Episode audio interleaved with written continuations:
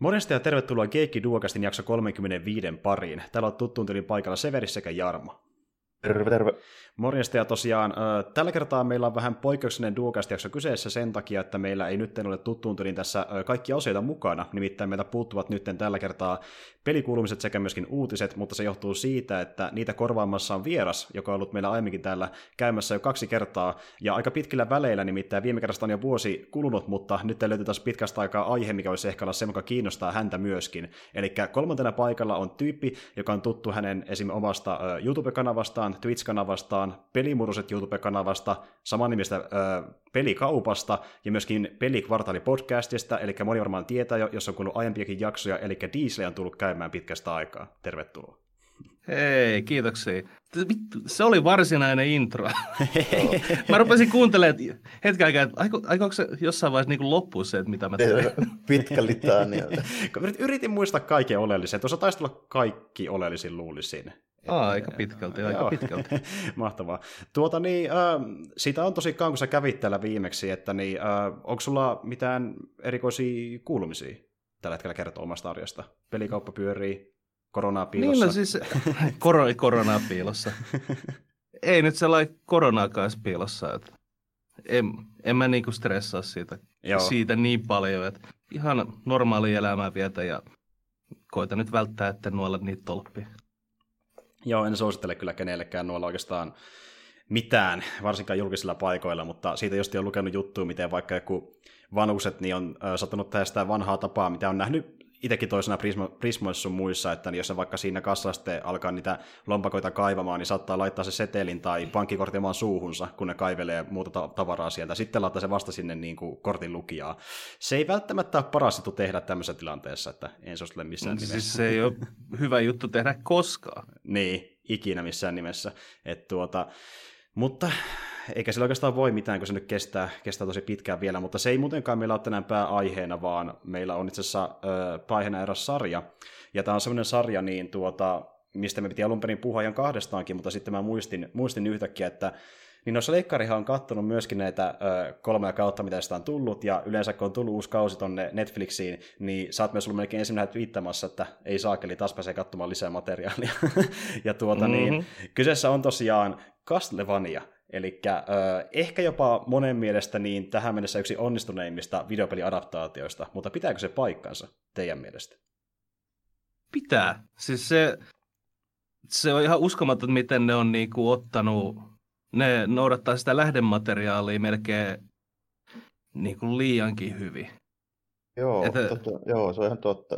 Niinku, mä mietin tuossa, kun mä kahtelin sitä, että niinku siinä on aika hyvin niinku saatu tyyliin just niinku pelien semmoisia jotain, niinku, siis ihan suoraan niinku, siis pelien niinku pelimekaanisia elementtejä sille niinku istutettua uskottavasti siihen niinku hommaan. Esimerkiksi vaikka noin Symphony of the Nightin ne tallennuskristalliballerot, niin niillä on ihan niinku funktio siinä sarjassa ja silleen kaikkea niinku tämmöistä tosi niinku huomaa, että siinä on niinku perehdytty kyllä aika hyvin. Joo. Ja siis vihollisdesign on semmoinen, että niinku mä vietin kaikki kaudet mä oon ollut sellainen, että hei mä tunnistan nämä kaikki viholliset. Aika paljon meikäläinenkin, vaikka mä en ole mikään.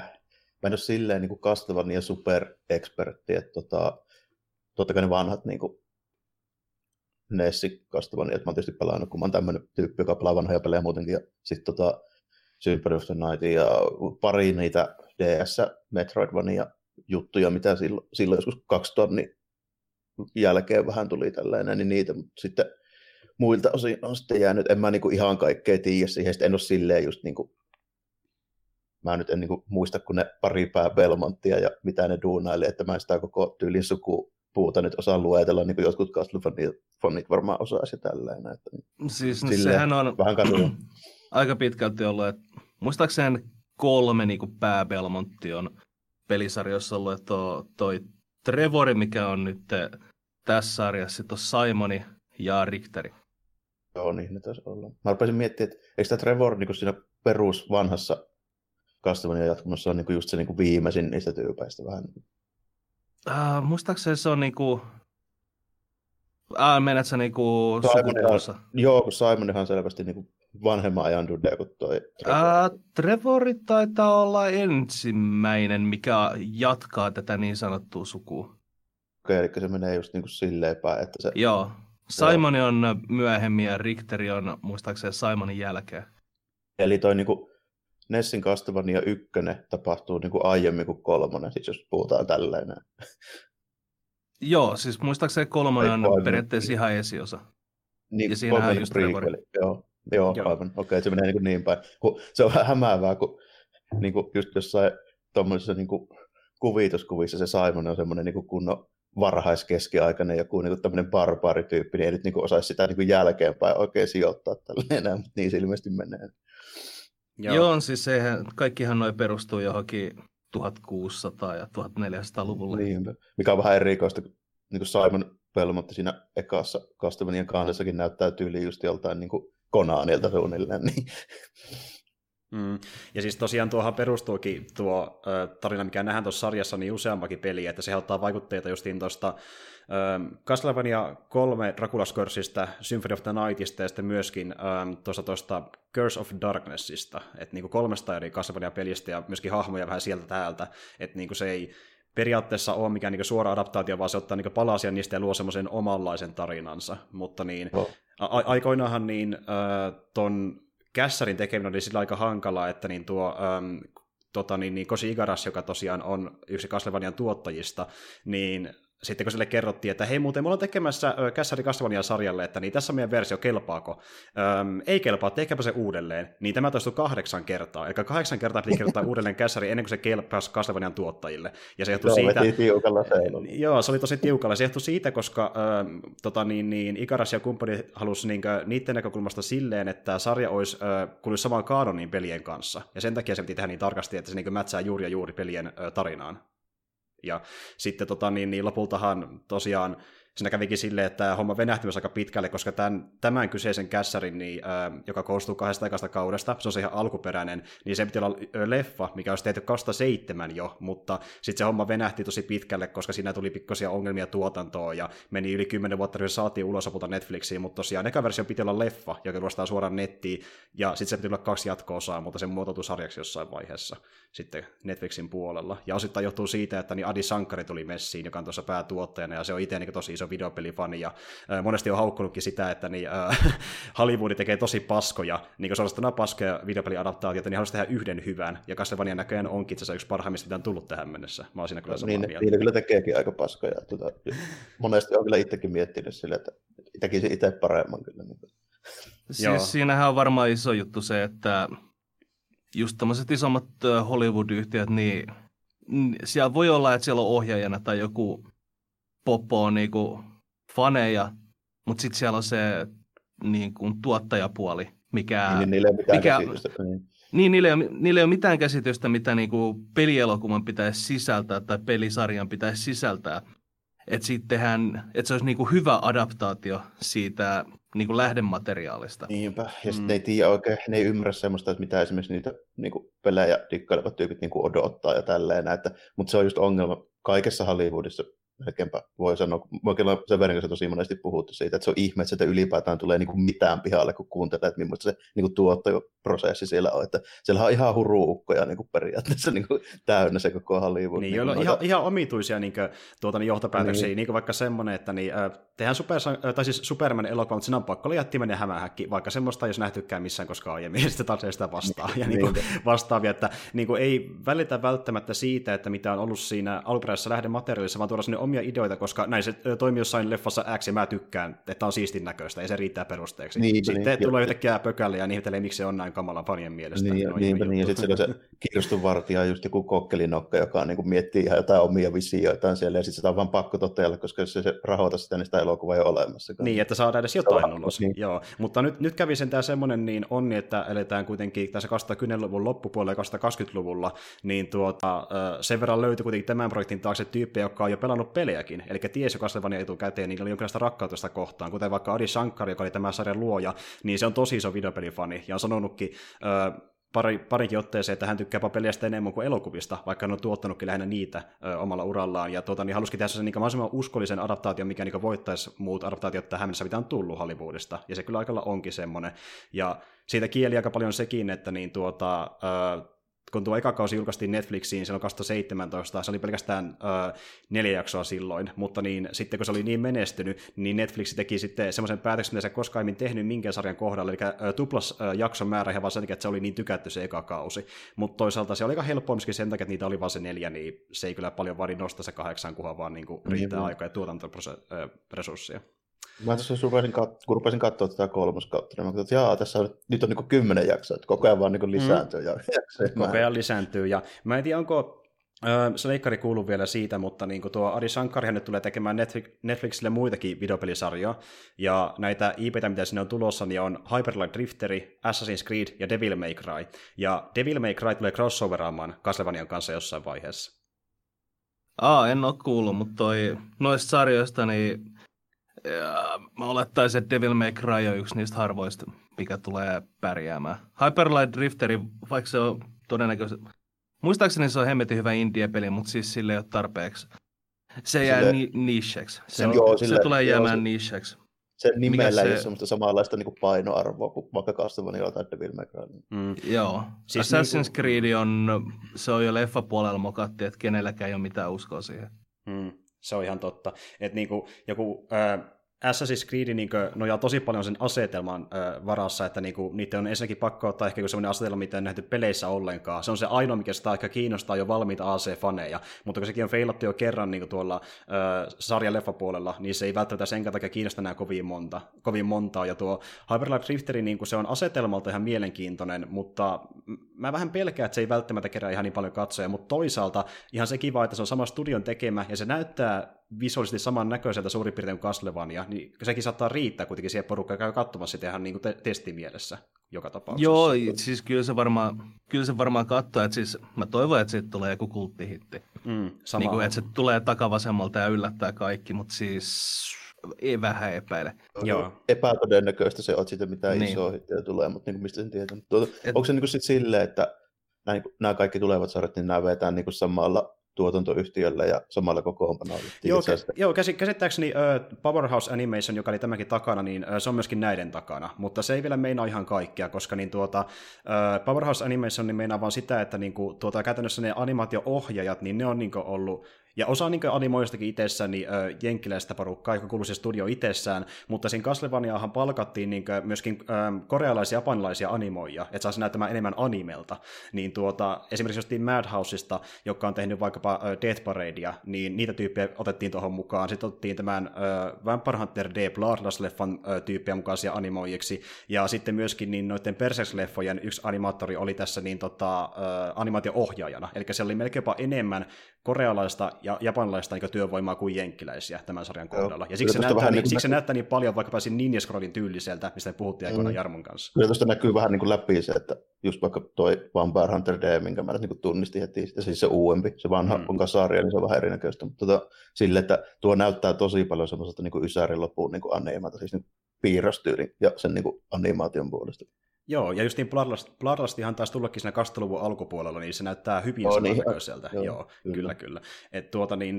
Mutta sitten just niin kuin Jarmo puhuikin aiemmin, niin sitten kun tässä on tämmöistä aika perinteistä niin poliittista draamaa, niin se on huvittavaa katsoa tämmöistä niin sarjaa, missä niin on tavallaan tosiaan vähän länsimaisia trooppeja ja puhutaan englantia, kun se samalla näyttää myöskin hyvin itämaiselta tyyliltään. Se on vähän erikoinen. Se tulee jännä semmoinen yhdistelmä, kun tuntuu siltä, että katsoisi niin animea, mutta sitten kun ne on kuitenkin niin alusta alkaen, niin esimerkiksi ääninäyttely on kuitenkin englantia, että sitä ei ole jälkikäteen niin tehty, ja sitten niin toinen niin dialogi on kyllä niin tosi modernia, niin tämmöistä englanniksi tehtyä niin dialogia, esimerkiksi vitsit ja miten ne tyypit totta ja kiroilla ja tälleen näin. Niin se tuntuu, niin kuin, ei tunnu kovin niin varhaiskeskiaikaiselta kyllä niin se meininki. Ja siis se ei, kun niin miettii...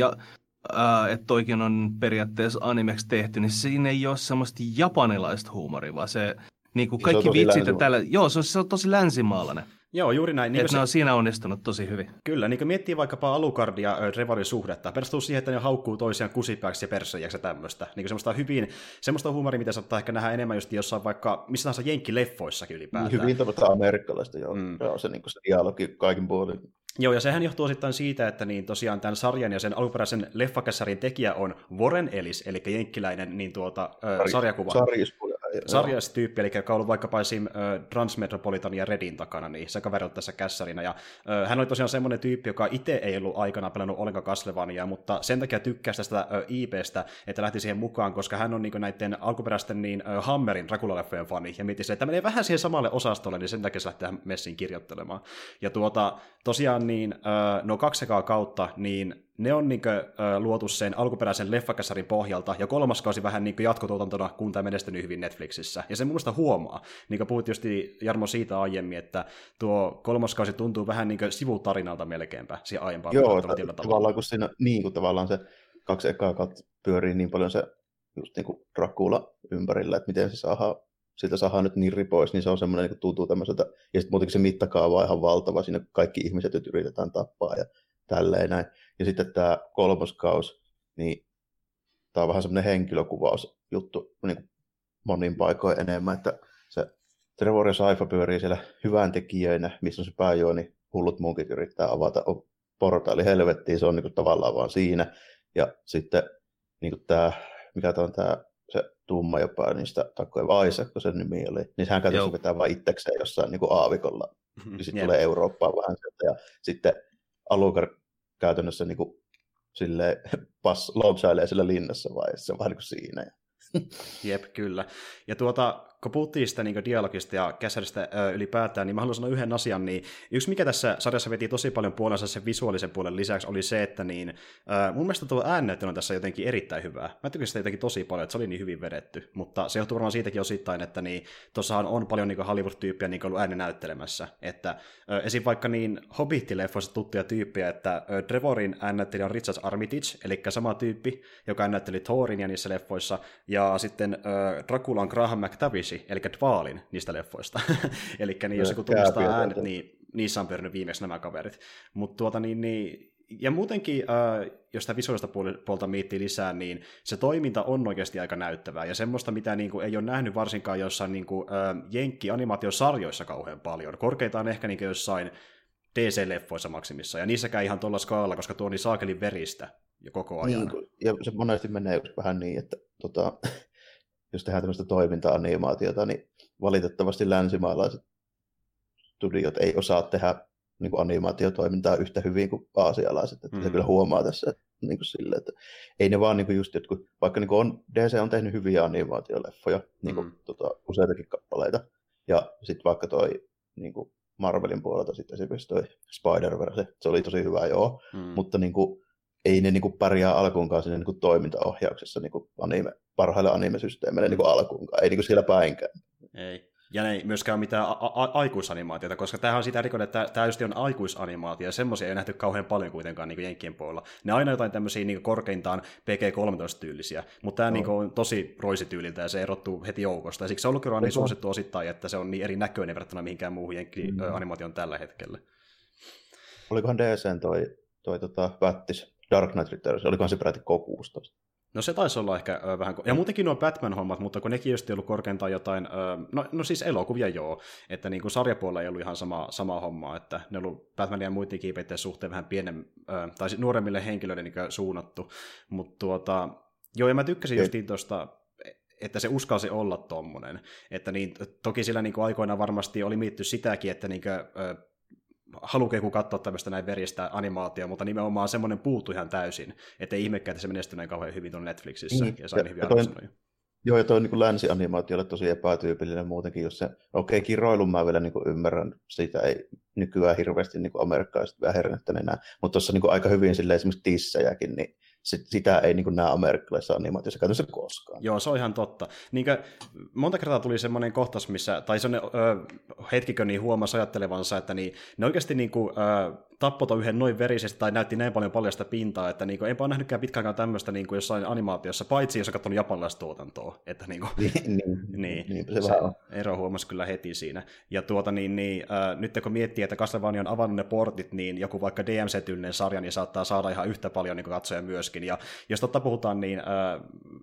siitä voi olla montaa mieltä, mutta niin kuulostaa erittäin herkulliselta, että nämä on yhdistänyt nämä kaksi sarjaa. Ja kun vähän aikaa sitten sanottiin, että joo, kyllä tulee vielä se Castlevania 4. kausi, niin ehkä me sitten nähdään siinä sitten ensimmäistä kertaa näitä DMC-hahmoja, kun nyt kuitenkin avattiin tämä Infinite Corridor-asia, mikä on niin tämmöisten useiden maailmojen niin käytävä, niin sitä kautta ne voi tulla sille periaatteessa milloin tahansa. Ihan selvästi, sillä pohjustettiin sitä. Kirjaimellisellä aasinsillalla saavat yhdistettyä. Mä rupesinkin miettimään, kun sä sanoit tuossa aikaisemmin, että niin kuin nämä koetaan crossoverit DMC-kaan, ja mä rupesin miettimään, että miten ne pystyisivät tekemään, mutta joo, siis Infinite Corridor, that's it. Joo, siis se on toi. Tässä muuten Slakerin olet mieltä.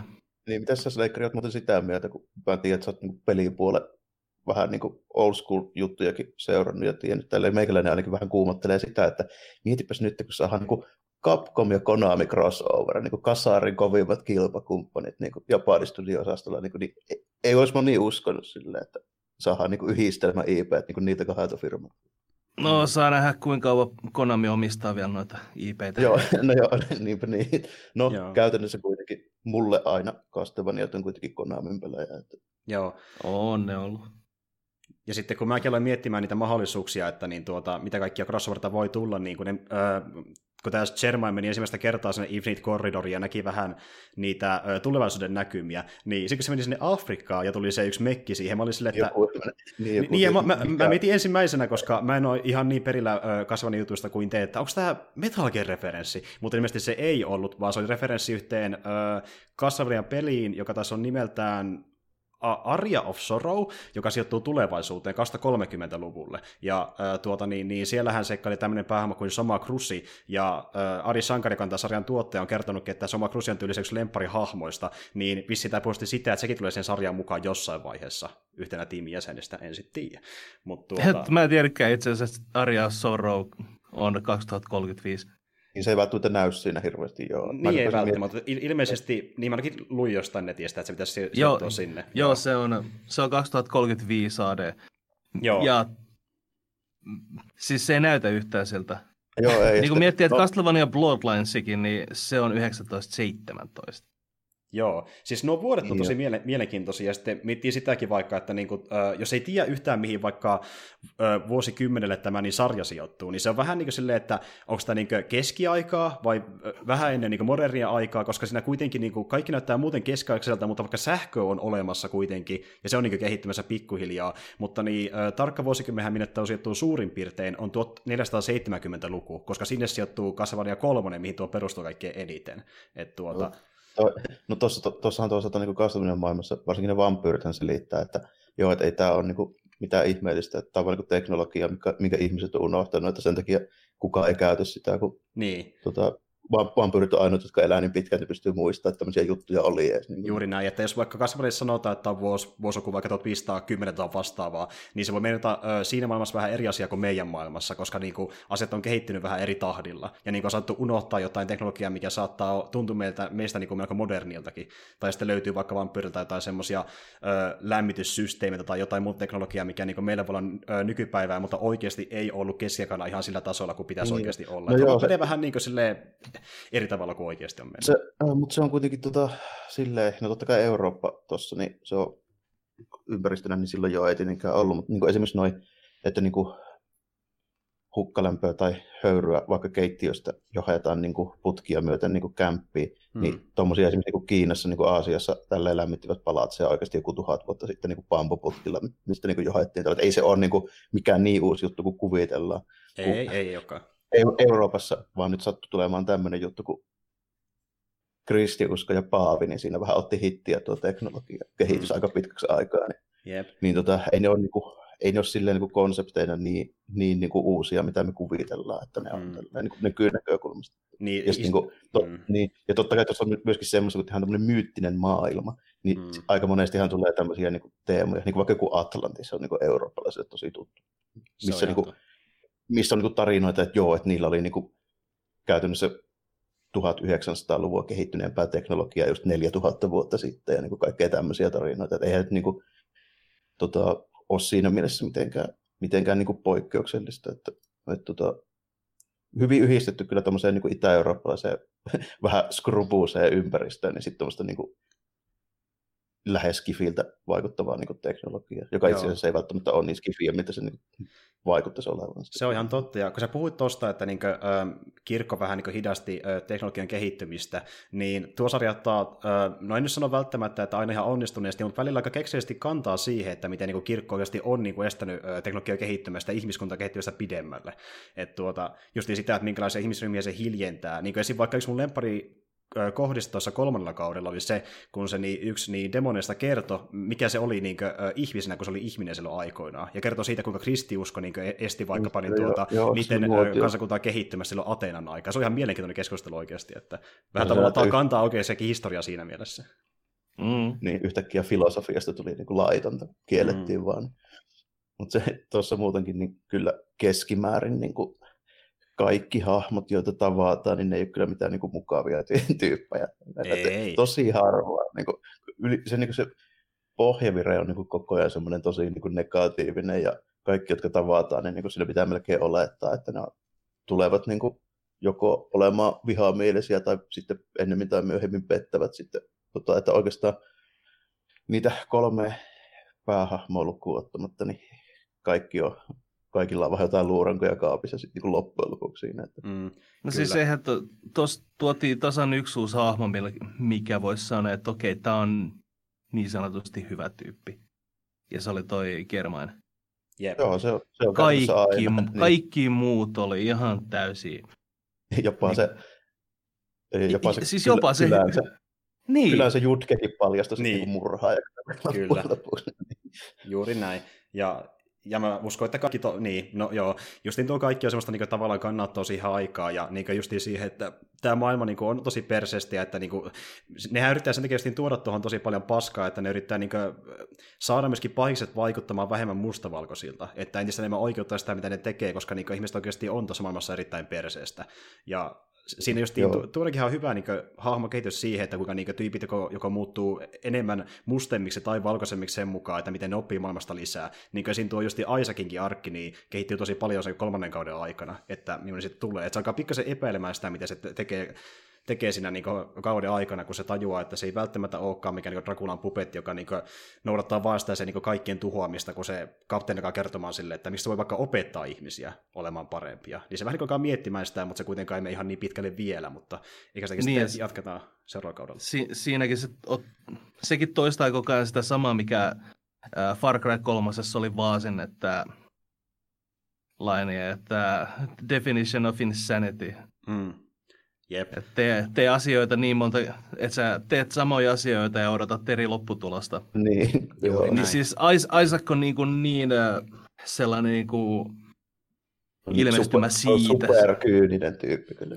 Joo, ja siis kun se heppu todistetaan oikeaksi koko ajan.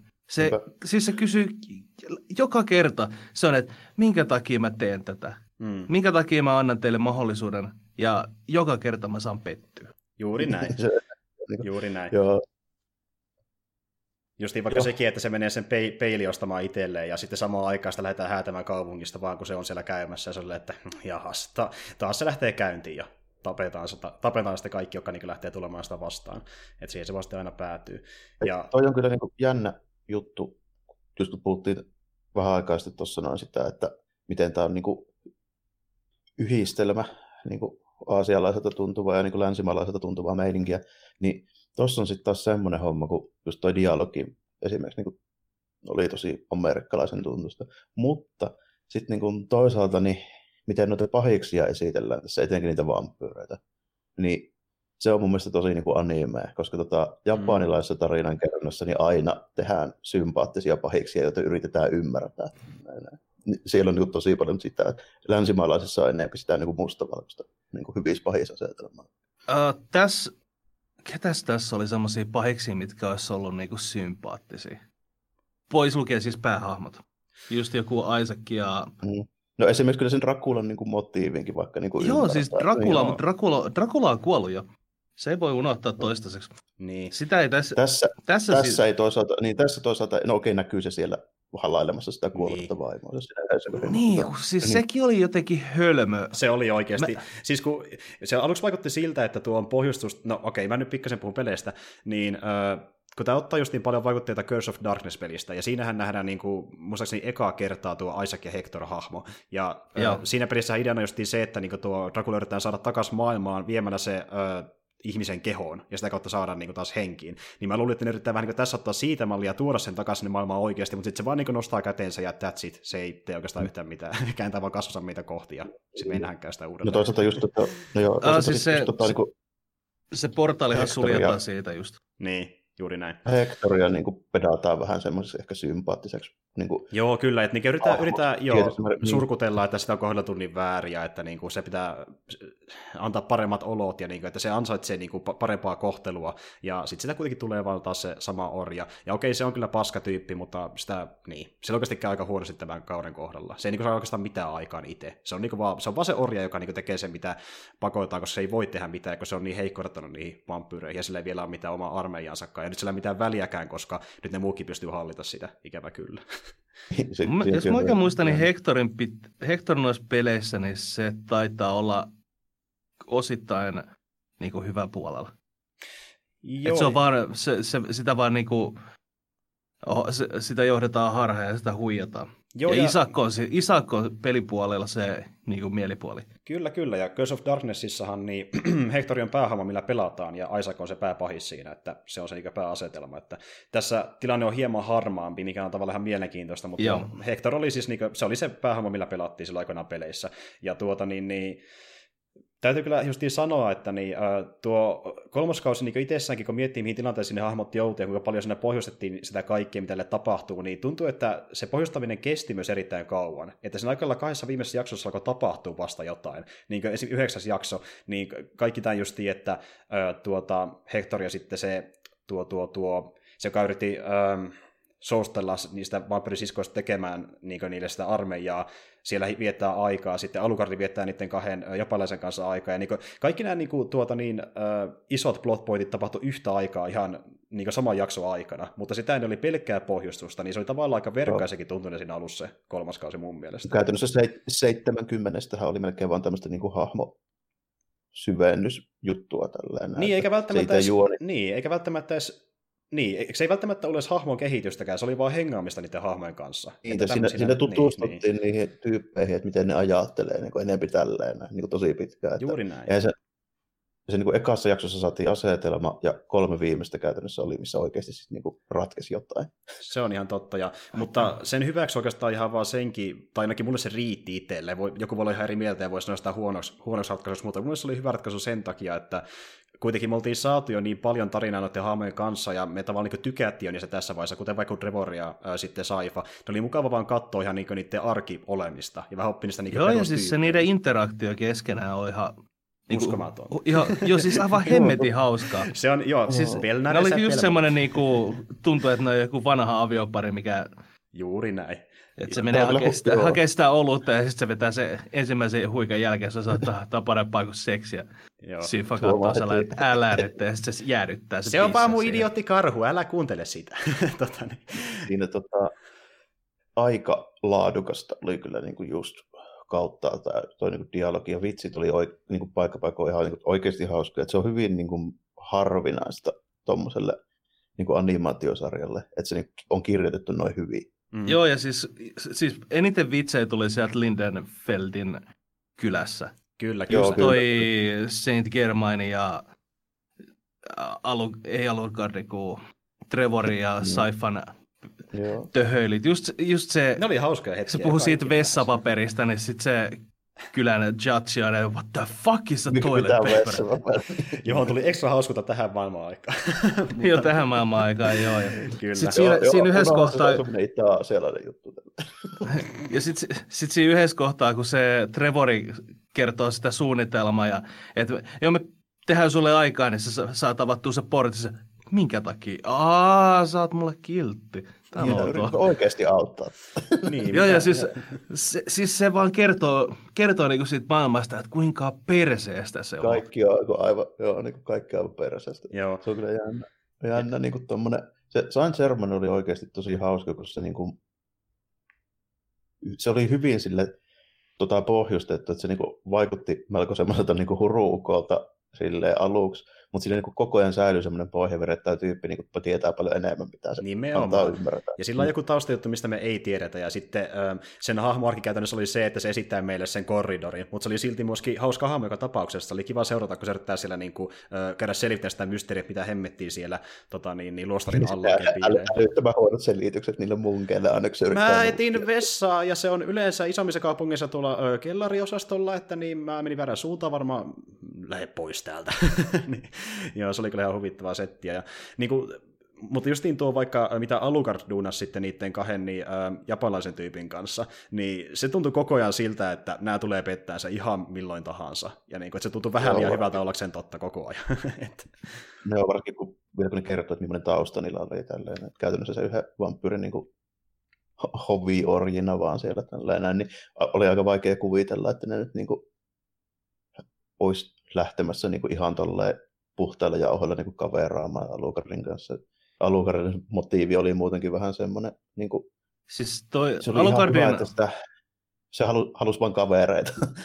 Niin, siis Alucardin arkki tässä oli tosi paska. Se oli oikeasti erittäin huono. Se alkoi mielenkiintoisesti. Mä en toivon, että ne kehittää sen pidemmän. Se niin alkoi huvittavasti siinä, kun se on tehnyt itselleen ne pienet nukeet sinne ja juttelee niille. Se oli silleen niin hauska nähdä, että okei, se on tosi yksinäinen. Mutta sitten kun se oli vaan sitä, että ne niin sitten yritti tuoda sille seuraan ne kaksi japanilaista. Ja se oli jotenkin niin silleen niin sinisilmäinen mukamas sille kaikelle. Ja se tavallaan halusikin olla, kun sehän halusi niin uskoa, että niin kuin, sen ei tarvitse tehdä mitään pahaa ja että se niin on säästänyt kaikelta siltä, mitä se vaikka isä oli. Että tavallaan niin kuin, okei, se kauden loppu ajoi sen siihen tilanteeseen, että sun saattaa joutua olla niin kuin vampyyrit, mutta sitten se poistus oli semmoista tosi tylsää sontaa mun mielestä alussa. Alussa oli vain just semmoista, se niin kuin, käytännössä se niin kuin kiteyttää sitä hahmoa vaan, että se on niin helkkari yksiäinen, että se haluaa niin kuin väkisellä uskotella itselle, että ehkä tällä kertaa nyt kaikki ei menekään niin kuin se aina menee. Juuri näin. Mutta kun niistä japanilaisista hepuistakaan, niistä ei saanut niinku pitkään selvyyttä, että mikä niissä on. Joo, se on mikä niiden niinku pointti on. Siis niinku, siinä kohtaa, kun oli siellä harjoittelemassa ja sitten päätyi siihen nurmelle nauraskelemaan yhdessä, niin mä olin silleen, että nyt tämä näyttää liian hyvältä, onko sen totta. Sitten vähän ei edes se, vaan siis siinä vaiheessa, kun siis ne teki sen äkkikäännöksen siinä, kun ne kysyi, että saako se siirrettyä sitä linnaa. Ja siinä vaiheessa mä olin että no niinpä tietenkin. Niin, no joo, se oli yksi joo. Mutta kun sekin tuli niinku ihan puskista. Ja siis se näki siitä saman tien siitä niiden asenteesta. Joo. Kun se niin, että ne aikoo vaan niin saada tuulissa niin. Ja niitä omia hommiin sieltä tälleen näin. Niin. Tai se motiivi oli alusta asti selvä tavallaan siinä, kun heti kun ne kertoo, että miten ne on tullut sinne, niin siinähän vaiheessa niin käytännössä, että okei, nämä haluaa oppia vaan tappaa vampyyritä mahdollisimman nopeasti ja mahdollisimman tehokkaasti ja kaikki muu niin unohdetaan nyt niin tässä vaiheessa. Niin. Ehkä siinä olisi voinut kehittää sitä, että mä rupesin miettimään, että kun mä nyt tiesin, että tästä on tulossa 4. kausi, että niin ennen kuin rupesin katsoa tätä 3, niin mä aloin miettiä, että okei, ehkä niin 4 kaudelle tästä saadaan viriteltyä jotain, mutta no ei. Joo, sitä mäkin mietin. Mutta justiin tuo, että kun niin ne tulee kysymään vampyyriltä neuvoja, miten tappaa vampyyriä. Okei, ymmärrän sen niinku, periaatteen siinä, kun miettii, mikä on ne tyyppi Alucardia, mitä resursseja sillä löytyy, mutta se tuntuu koko ajan vaan siltä, että ne haluaa niin käyttää sitä hyväkseen tappamalla sen. Et se tuntui siltä, ja sitten me vauteltiin sitä niin koko kauden ajan. Et se oli vähän niin tylsä ratkaisu, ja mä otan innolla, mitä ne tekee Alucardin kanssa seuraavalla kaudella. Ehkä jotain vähän kiinnostavampaa kuin, että se hengaa vaan linnassa yrittää saada kavereita, toivottavasti. Alucardin ongelma on vähän se sama kuin vaikka esimerkiksi niin kuin, jossain tämmöisessä supersankaripoppoissa aina ne kovimmat jätet, vaikka niin kuin teräsmies Justice Leagueissä, niin se täytyy aina jollain lailla pelata niin kuin pois, ettei se ratkaisisi niitä ongelmia liian helposti. Niin, se täytyy pitää erillään. Ja yleensä paras ratkaisu siinä tilanteessa on jättää se pois siinä tilanteessa, tai niin jättää se kokonaan pois siitä tarinasta, missä sitä ei voida käyttää. Mutta kun Alucardilla niin tärkeä hahmo, sitä ei voitu vaan niin unohtaa tälle kaudelle, pitikö se jotain tekemistä, se tuntui nyt pikkasen turhalta ikävä kyllä, mitä se duunassa. Mutta joo, ja siis saa nähdä, että niin meneekö ne seuraavalla kaudella siihen meininkiin, että ne oikeasti alkaa heittää sinne niitä DLC-hahmoja vetää pakan ihan täysin sekaisin. Ja täytyy kyllä sanoa, että niillä onkin panosten nostamisen niin kuin varaa ja täytyykin tehdä se jossain vaiheessa vaikka toiminnan osalta, koska tämä kolmoskauden niin kuin se lopputaistelukin, niin se oli myös aika massiivinen tapaus, että ainoa tapa vetää ehkä tuosta isommaksi on se, että ottaa joku ison sodan siihen tai sitten kutsuu just niitä muita hahmoja auttamaan niitä eri pelisarjasta. Ja se oli muuten, niin kuin, jos miettii sitä koreografiaa ja mitä se näytti visuaalisesti, niin se oli mun mielestä edelleenkin niin, animaatiotasolla Jenkeissä niin aika näyttävä se lopputaistelu kolmannella kaudella. Se oli, siis siinä oli keyframeit oli tosi hyviä, mutta niinku in-between frameit ei ollut. Ei ne kyllä kertaakaan ollut oikein hyviä mun mielestä, jos otetaan niinku tommosia muutama minuuttikaan kestäviä taisteluita, montiko se sarjan kontekstissa. Kakkosseasonilla oli ihan hyviä tiettyjä kohtia, mutta tässä tuntuu, että tässä on enemmän, että keyframeit tehty tosi hyvin, mutta sitten in-betweenit, niin niissä sitten on... Tuntuu, että niitä on vähemmän tässä. Joo. Varmaan joo, jaksomäärä vaikuttaa myös jonkin verran joo, siihen. Joo, se vaikuttaa todennäköisesti kanssa aika paljon. Se on totta. Ja yksi, mikä mä huomasin myöskin, niin on se, että siellä oli saattanut ehkä tulla myös jonkin verran niin kuin deadline-paineita, koska siinä lopputaistelun aikana näki pari otteeseen, kuinka joku... kohdat siitä taistelukohtauksessa saattoi liikkua ihan eri niin freimin nopeudella, johtuen justiin siitä, että niin, ei välttämättä ollut edes aikaa tehdä sitä täysin loppuun asti, mikä oli tavallaan vähän kömmenen näköistä. Mutta... Joo, jotkut tilanteet oli just niin tehty silleen, kun mä katselen kuitenkin kohtuullisen paljon niin anime-juttuja, niin niistä niin näki, että okei, just niin näitä efektejä ja tämmöisiä juttuja käyttämällä just niin aasialaiset animaatiostudiot niin just säästää aikaa ja rahaa. Niin. Niillä on tiettyjä juttuja, mitä ne aina tekee niissä. Juuri näin. Eli vaikka semmoinen kohta, missä niin ei ole taistelu käynnissä siinä taistelukohtauksessa ja tyypit vaan niin seisoo, niin saattaa siinä pikkasen niin tehdä se vähän yksinkertaisemman näköisesti tai sitten taittaa se vähemmän freimejä, että säästää siinä niin resursseja ja aikaa, niin tuossa oli sitä nähtävissä. Mm. Mutta joo, silleen niin kuin, kauttaaltaan niin, siedettävän näköistä, ja muutenkin tuntuu, että niin kuin, miettii niitä freimejä kauttaaltaan ja taustaa ja kaikkea muuta, niin kyllä se on mennyt koko ajan vaan yksityiskohtaisemmaksi kausien myötä ja vähän paremman näköiseksi, että sieltä löytyy kyllä niitä huonoja kohtia, jos niitä lähtee kahtomaan, mutta ehkä niistä ei jaksa myöskään silleen kokonaisuutena kauheasti välittää. Oh, mä oon myös semmoinen tyyppi, että mä niitä nyt syynäisin niin kuin tarkoituksella ihan hirveästi, että on nyt joku animaatiopoliisi tässä näin, että rupean ei, se oli vaan niinku ohimennen tuossa, kun toisen kerran katsoin. Niin, joo, varmasti. Toisen kerran, niin joo, siinä vaiheessa huomasi vaan ne. Varsinkin siinä taistelun lopussa, niin siinä oli muutama kohta, että se olisi vaatinut muutama freimi enemmän. Kyllä. Mutta siis ne on tosi pieniä asioita, että ne ei vaikuta oikein mihinkään. Mutta siis semmoiseen kohtaan, niin. Joo. Mutta tuossa on kuitenkin hyvä toi art directioni sille, että mä tykkään sitä piirrostyylistä ja tälleen. Se on niinku silleen ihan miellyttävän näköistä. Et se ei ole siis ihan niinku tyypillinen. Mä halusin enemmän vaan niinku Trevorin dialogia.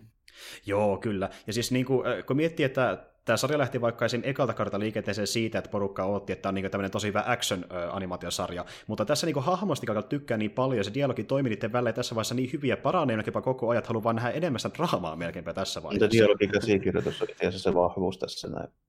Joo, siis niin. Se kirjoitus on erittäin hyvä, ja siis sen takia varmaan englanninkielinen ääninäyttely toimii tässä tosi hyvin, koska tämä ei ole käännetty japanista, vaan tämä on... suoraan tehty englanniksi.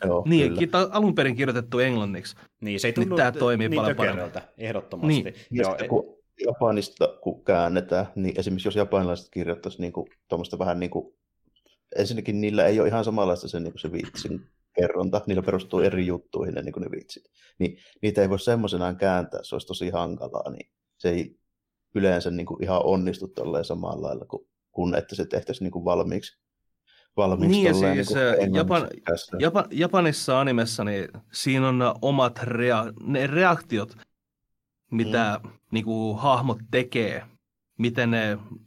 Siis isoin ongelma mulla on just Kingdom Hearts 3. Tai ylipäätänsä Kingdom Hearts, kun se on japanilaisesti tehty. Mutta ne hahmot ei ole sitten niin suurta. Niin, se näyttää hyvin niin kuin kömpelöltä, kun ne sitten... Se tuntuu ouvolta, jo paikka. Niin, sille, että esimerkiksi niin kun vitsejä vaikka, niin kuin huumoria ei voi kääntää niin semmoisena, kun ne tarkoittaa, kun ne niin perustuu niin paljon niihin niin sanoilla ja kanjeilla kikkailuun. Niin sitähän ei voi niin toteuttaa, että siihen pitää sitten keksiä joku niin vastaavan kaltainen vaan niin tilalle nyt äkkiseltään, kun ruvetaan lokalisoimaan, niin se vähän kärsii se kokonaan. Niin, että vaikka se... esim. Joku duppaussodan toimimaan, että se näyttää tai kuulostaa siedettävältä, niin sitten se itse dialogi voi tuntua hyvin tökörältä, kun ei saada niitä kulttuurisidonnaisia juttuja käännettyä niin tätä ollenkaan sille omalle niin kielelle. Ja se tuntuu siitä tilanteesta sitten niin jotenkin, se ei sovi siihen niin yhtä hyvin. Niin. Kyllä, niin tässä ei sitä ongelmaa onneksi ole. Ja mutta se, että ne ylipäätänsä otti tuohon mukaan niin just niin porukkaa sieltä Japanista ja Koreasta, niin kuin, sen piirrospuolen hoitama ja animaation, niin se oli kuitenkin hyvä valinta. Koska tässä on toiminut tosi hyvin se, että niinku, länsimaalainen niinku, porukka, mikä hoitaa käsikirjoituksen, hoitaa ääninäyttelyn, hoitaa kaikki tällaiset, ja sitten sieltä tulee Japanista se porukka, mikä osaa tehdä sen animaation, mitkä on mistä niinku, animaatio on ollut iso juttu jo melkein 100 vuotta. Niille niinku, tietää, miten ne hommat toimii sille. Varsinkin tämmöisessä, missä pitää saada vähän niin kuin hienon näköistä action Jacksonia ja tälleen näin, niin sen ne kyllä osaa sitten tehdä. Ja sitten eikä välttämättä edes actionia, siis ihan perus niin kuin liikkeet. Joo, ja monesti tommoset jutut just niin kuin tulee, mitähän mä sanoisin, joku tämmöinen tuttu esimerkki. No okei, just taas se Kumiasakin, että vaikka sitten niin kuin tämä Ghibli ylipäätään. Niin se, minkä takia ne näyttää niin kuin luonnolliselta niiden tekemät jutut, on se, että ne osaa tosi hyvin kaikki tämmöiset niin kuin arkiset niin kuin eleet ja tällainen niin kuin tuoda siihen. Niin kuin, että ne ottaa huomioon sen, että kun ihmiset vaikka niin kuin tekee asioita, niin se ei ole semmoinen niin kuin mekaaninen ja tarkka se niin kuin, niiden juttu, miten ne niin kuin toimii. Vaan niin kuin esimerkiksi joku saattaa vähän rapsutella jotain nenältä, tai sitten niin kuin puhua vähän niin kuin ohi jonkun toisen, ja, tai sitten niin kuin horjahtaa jossain kävellessä vähän ja tällainen. Joo. Tuommoisten osaaminen, niin se ei ole ihan itsestään selvää. Ja niin, vertaa just esimerkiksi johonkin DC:n, tai DC oikeastaan se pienempi paha, mutta vaikka Marvelin animaatioleffoihin, ne on niin robottisia. Se on se sama, mikä ongelma on niin kuin kaikissa lasten piirretyissä kaserilta eteenpäin.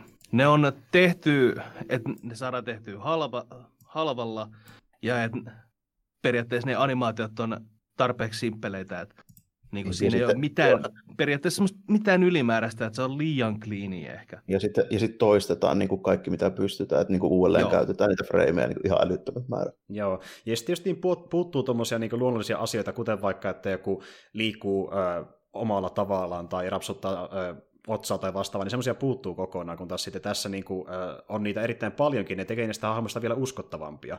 Ja tuohan on ottanutkin itse asiassa aika paljon vaikutteita, niin kun miettii anime-sarjaa, niin Cowboy Bebopista, siinä miten hahmot käyttäytyy. Ja kyllä mä sen näinkin tavallaan siellä.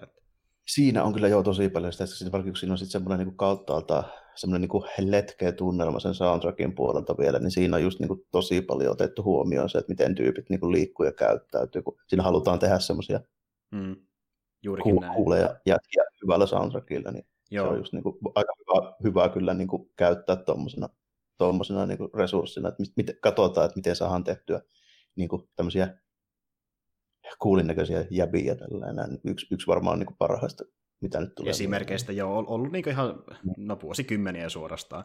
Ja sitten kun miettii toimintaa enemmän, niin Berserkin just jo ollut niin, siinä enemmän vaikutteena. Mutta että tuo silleen niin kuin ylipäätänsä, kun miettii animaatiosarjoja, joka on toimintasarja, mitä haluaa suositella ihmisille, niin sitä yleensä saattaa kääntyä automaattisesti johonkin vaikka anime-klassikoihin tai mihin tahansa uusinkin toiminta-animeihin, koska niitä tulee melkein vuosittain semmoisia, jotka on katsomisen arvoisia suorastaan, ainakin anime-katsojen mielestä. Mutta niin tämä on semmoinen ehkä niinkö ensimmäinen pitkästä aikaa, mitä varten ei edes tarvi olla joku DC- tai Marvel-fani, ja silti voi olla silleen, että niin kannattaa tsekata edes ja vilkaista mitä olet mieltä.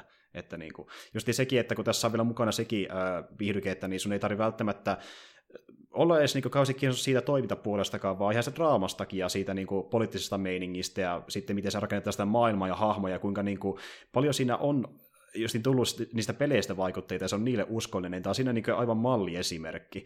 Että niin kuin mäkin just en ole itse ikinä edes pelannut mitään Castlevania-peliä läpi, mutta mä silti tykkään sarjasta ihan hemmetin sen takia just, että se on niille uskollinen ja se maailma on niin hemmetin hyvin luotu siihen. Se on niin tosi kiehtovaa, kun seurataan, mitä kaikkea löytyy, kun ne matkaa ympäri niitä mantuja siellä Vallakiassa ja muualla. Että se on tosi jotenkin hieno mun mielestä. Mutta Joo, saa nähdä sitten, mitä muuta on lupassa, kun tulee niitä muita animesarjoja tuonne Netflixiin, ja niissä onneksi on sama studiotaustalla, kuten myöskin niin tuo tuottajakin, niin niitä voi ehkä odottaa sitä ihan hyvää jälkeä, mutta tämäkin sarja just niin kuin se nojasi aika paljon siihen Warren Ellisin käsikirjoitukseen, niin jos siellä on vaikka eri tyyppejä taustalla, niin saattaa muuttaa niitä hyvin erilaisiksi, ja mä toisaalta veikkaankin, että siinä vaikka kun DMC ja kumppanit, niin ne ei välttämättä mene niissä enää tämmöisen niin poliittisen draamaan, ne voi olla sitä ihan erilaisia genreiltäkin täysin, mikä on tavallaan vahvuus niille, että ne kopioi vaan Castlevaniaa ja vaihe skiniä päälle.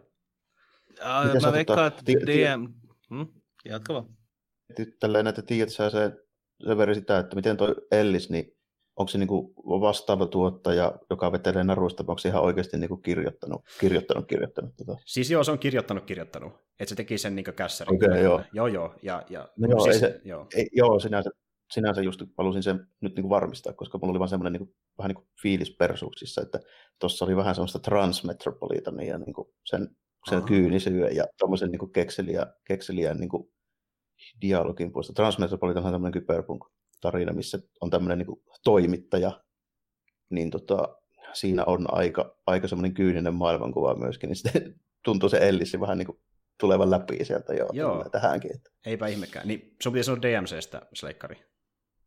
Niin, siis DMC vähän taitaa enemmän olla tosi semmoista pinnallista ja niinku enemmän sitä toimintaa.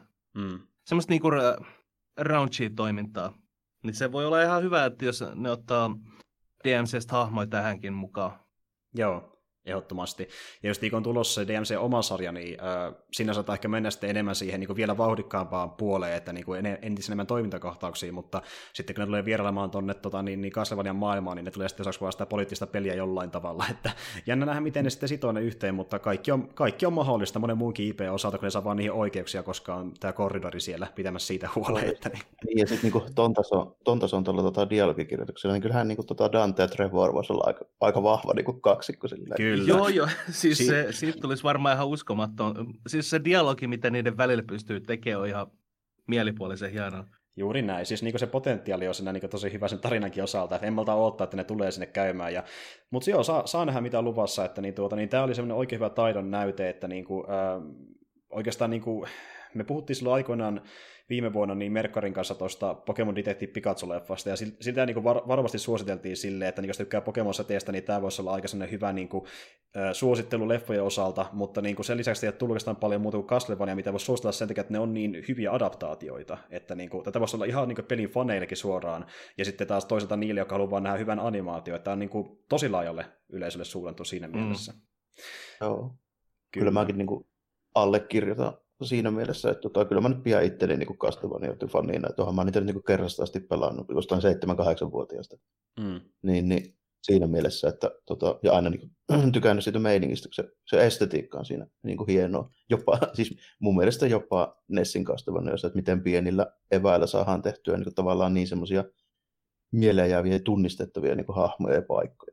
Kyllä. Siitä mä oon aina tykännyt niissä. Että, tämä on ainoa tämmöinen niin kuin peliadaptaatio, mistä mä voin niinku suoraan sanoa, että tässä ei ole sille isompia vikoja, että niinku, tää on oikeasti hyvä kyllä. Joo, siis menee melkeinpä nipottamisen puolelle, jos haluaa jotain huonoa sanoa siitä, että ei mitään valtavaa mun mielestä ainakaan tullut mieleen. Siis ainoa, mistä mä voisin nipottaa oikein kunnolla on se, että tässä on liian vähän semmoista niinku musiikkia, mikä ottaa vaikutteita peleistä. Tässä kolmoskaudessa oli 1 biisi. Muistaakseni ensimmäisen jakson olisi ollut tyyli ensimmäinen taistelubiisi. Siinä oli vähän semmoista hyvää Bloody Tears-vipaa, mutta sekin on vielä Bloody Tears. Bloody Tears käytettiin kakkossiisonilla. Niin, siellä on Vampire. Siellä olisi helvetin hyviä biisejä, niin kuin Simonin Temea ja Vampire Killer ja niin kaikki tämmöiset tällainen, niin Eikö ne tehnyt muuten silleen, että ne laittoi niinku aikalla joka kauden loppuun siihen lopputaisteluun jonkun tutun biisin soiman taustalle? Kakkoskaudessa mä tunnistin ainakin, mutta kakkoskaudessa oli Bloody Tears, ykköskaudessa ei ollut mitään. Ei mitään. Edes niinku pientä niinku semmoista vivahdetta. Kolmoskaudessa ei ollut muuta kuin ensimmäisessä, ja se oli semmoinen vivahde. Kato, kakkoskaudessa se biisi soi kokonaisuudessaan. Se oli oma se lopputappelun biisi oli semmoinen oma versio Bloody Tearsista. Tunnistit sen Bloody Tearsin, siinä oli ne samat soinnut. Se samat oli uudelleen sovitus. Joo, uuden sovitus vaan siitä biisistä just. Joo, niin tässä ykkösjakson alu, se tappelu, niin siinä on vivahteita Bloody Tearsistästä, mutta se ei niin kuin ole Bloody Tears. Joo. Se on niin kuin oma versio tai oma biisi, mutta siinä niin kuin käydään niin kuin vähän sitä Bloody Tearsin säveltä. Vähän samalla sointu-alueella. Yksittäisiä sointuja siellä täällä, mutta ei ole sitä biisiä siellä itseessä, edes remiksettunakaan. Joo, siis, mun mielestä se on hyvä, ja mun mielestä tollaista pitäisi olla paljon enemmän. Joo. Ei tarvii ottaa sitä biisiä sieltä ja tehdä siitä omaa adaptaatiota. Tehkää vaikka uniikkeja biisejä, mutta käyttäkää edes niitä pieniä sointuja. Just se, että fanit huomaa, että hei, tää oli siitä. Tää kuulostaa ihan siltä. Hmm. Ja varsinkin kun Castlevanian tunnarit on tosi niin kuin mieleen jääviä. Niin on. Niin. Joo, ja siis nehän on ollut tuossa niin sarjassa muutenkin itsetietoisia siitä, mitä ne ei ole vielä tehnyt, että siinä vaikka siinä 3. kauden alussa, kun ne puhuu siitä piraatista, joka kulkee laivalla, jossa renkaat, niin sehän viittaus tuohon Grand Dynastyin, ja se on sellainen hahmo, mikä on ollut aika iso sivuhahmo niissä peleissä, mutta sitä ei pysty laittamaan vielä sen sarjaan sen takia, että sillä on tilaa yksilössä tarinassa, niin sitten ne viittaa silleen sivulaussa, että joo, tosiaan tämmöinen tyyppi, jossa on tuolla liikkunut, vähän omituinen kaveri, sitten ne ei puhu sitä myöhemmin ollenkaan, niin tavallaan viittaa, että niillä on vaan tilaa kirjoittaa sitä siihen tarinaan mukaan, ne tietää kyllä, että asioita puuttuu sieltä, mutta tuli tästä vissiin myöhemmin mukaan sinne. Tuliko teille itselle niinku mieleen jotain muita easter eggejä tai juttuja peleistä, mistä tykkäsitte, mitä niinku sattui löytymään sitä sarjasta, jotain siistejä juttuja? Enkä mä jo sanoakin tälleen, se oli heti ekaa, minkä mä niinku huomasin siinä Symphony of the Nightin se tallennus kristallipalleroi, sillä oli oikea funktio. Mä olin siinä vaiheessa jo vähän niinku silleen, että se oli niinku ekaa keissi, missä kohin mä jo heti silloin niin kuin alun perinkin niin totesin, että okei, nämä tietää, mitä nämä niin tekee. Se on niin kuin hyvä semmoinen tavallaan indikaattori sille koko jutulle. Mutta tässä, niin kuin, mä en tunnistanut tässä kolmoskaudesta niin kuin hirveästi mitään niin kuin paikkoja tai tällainen. Mä tosiaan, ei nyt niin kuin välttämättä jotkut nesigraffat, niin missä ollaan vaan, yleensä vaan siellä linnassa. Ja okei, kakkoissa käydään vähän niissä kylissä, mitkä on vaan niin kuin kopypastettuja ovia ja tiiliä, että niistä nyt ei hirveästi silleen, olisi pitänyt pelata enemmän niitä uusia pelejä, että pystyisi varmaan tunnistamaan. Hmm. Niin no mä en tunnistanut muuta. Siis viholliset oli oikeastaan. Joo, ja esiin tuo Kyklopi taisi tuli ekasta kaudesta, niin eikö se ole Castlevania 3. yksi tappeluista? En Castlevania 3. ja mun mielestä kuin Frankenstein ja muumia. Joo, koska niin mä ainakin olin lukevina niin, että se on niin otettu suoraan 3. se kyklopitaistelu, että se olisi niin sieltä vedetty ainakin. Joo. On siinä joo. Siellä on semmoinen iso nuijava. Onko se heti eka iso bossi 3? Koska siinähän on myös se kohtaus, missä niin Sypha tulee pelin mukaan silleen, että patsas muuttuu Syphaksi, ja sama homma käy ykköskerralla myöskin, että se on vähän niin siihen referenssi tavallaan itsessään. Joo. Kyllä niin on. Joo, kyllä pitää paikkaa. Se on eka niin kunnon loppu tasobossi, niin semmoinen kykloppi, millä on iso semmoinen puinen leka. Joo, kyllä. No tuo musiikkihomma oli hyvä mainita, mutta niin, onko jotain juttuja, mitä te niinku, jos on jotain, mitä te haluaisitte nähdä lisää, tai ei se ensimmäistä kertaa seuraavalla kaudella esimerkiksi? No siis kaikkihan huutaa ton, mikähän helvetti sen äijän nimi oli? Mistä pelistä? 3. Se oli se Grantti, niin Grantti kaikki huutaa, että se haluttaisiin nähdä, mutta joo. Tämmöinen paras hahmo. Kyllä. Ehkä se sitten tuodaan sinne niin 4. kaudella, kun ne nyt viittasikin siihen oikein tuossa 3. kaudella, että joo, se on jossain tuolla taustalla. Ilman tilaa tuoda se tällä kertaa. Joo, no se on ainakin yksi. Ja siis mä vaan otan niin mielenkiinnolla sitä, että mitä ne tekee sen crossover-hommaan, kun se varmaan tapahtuu, kun sitä kuitenkin uutisoitiin tässä ja vähän aikaa sitten, että tulee crossoveri, oottakaa sitä, jatkaa spekulaatiota, kiitos fanit, niin kyllä mä veikkaan, että ne on 4. kaudella alkaa tuomaan ehkä jotain, no Dantea tai jotain sinne mukaan, saa sitten nähdä mitä ne saa aikaan. Mutta joo, ei kai siinä. Katsotaan, että mitä tapahtuu seuraavaksi tuolla Netflixin pelianimaatiomaailmassa, kun tulee uusia sarjoja ja kausia ulos, mutta me voitaisiin ehkä pikkuhiljaa myöskin tässä lopetella meidän jakso. Sen verran voisin kuitenkin nopeasti kysäistä, että mä tiedän, että niin Sulla-sleikkari tulee vissiin edelleenkin niin joka päivä se, ainakin arkipäivissä se perinteinen aamustriimi Twitchiin, eikö näin? Pautterolla joo. Kyllä. Mutta ei jotain muuta menoa, mutta Se on se, mikä pysyy. Onko jotain muuta, mitä on tulossa, mistä haluat kertoa? Jotain sisältöä? No, mä kirjoitan Metal Gear Retroscopeen, mutta se valmistuu, kun se on valmis. Eli ei mitään aikatauluja tai vastaavia. Ei, mä oon käytännössä ekan jakso kirjoittanut, mutta... Katsellaan. Sä ihan alusta menemään. Niin, ensimmäisestä Metal Gearista. Joo, eli MSX-osastolta. Joo, MSX-pelit. Mä ohimennen mainitsen NES-peleistä. Mä oon käytännössä MSX-pelit kirjoittanut.